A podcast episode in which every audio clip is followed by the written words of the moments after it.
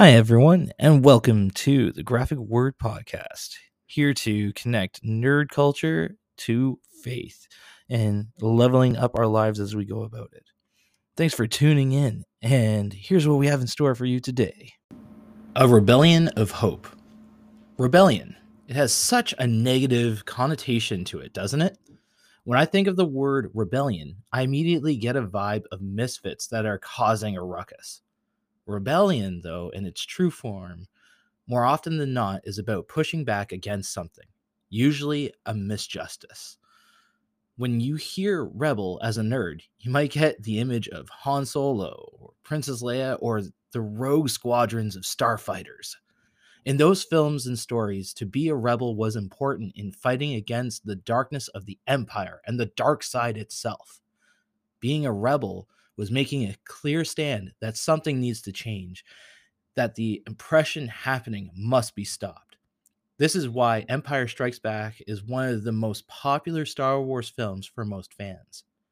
There is a clear vantage point that the rebels are a small group and the Empire is a genuine threat to their very existence. The Empire cannot win. One of my favorite lines from Star Wars Rogue One was from the main character and was one of the most memorable lines for most fans to connect with. In the midst of discussing the futility of making a final attack on an Imperial base to get the plans for the Death Star, one voice speaks up on why even risk it. Rebellions are built on hope. And it's that hope that drives them to get the plans and to start the very first Star Wars movie, aptly named A New Hope. You may not see it or think of it, but right now there is a fight going on around you.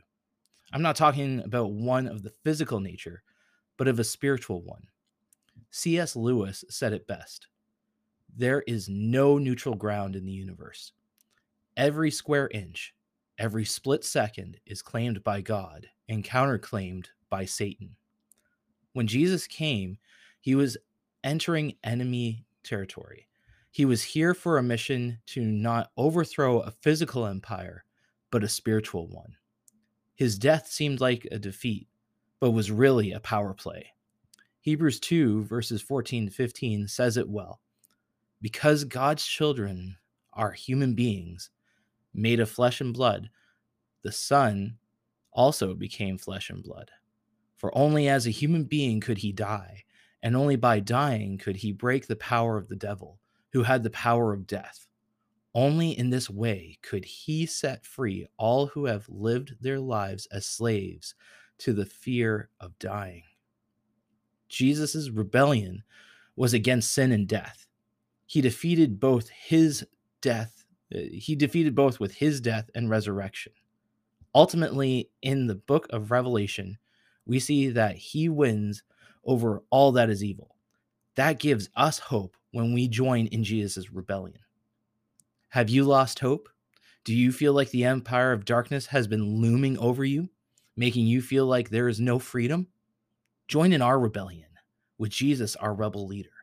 His rebellion is built on hope. Hey there. If you are a fan of the content that's been brought to you in this episode, you'll definitely want to check out our social media connections. That's on Instagram, Facebook, and even TikTok. Just go to at GW Nerds and you'll be able to find all the stuff that we've been doing lately and all the fun stuff that we get to be a part of. But if you want an even deeper dive, you should join our Discord community. And you can do that by going to discord.io slash GW Nerds Unite and be a part of what we're doing. Interact with us, chat with us on live uh, for our video game nights, for our Bible study nights, or even just to connect with fellow gamers, nerds, and what interests you.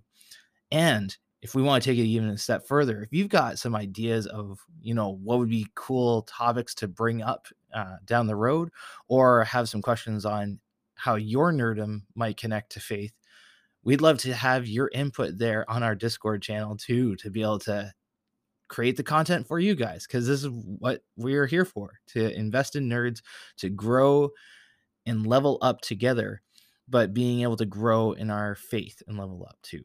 So, Thank you again for listening. Hope you are having a wonderful day.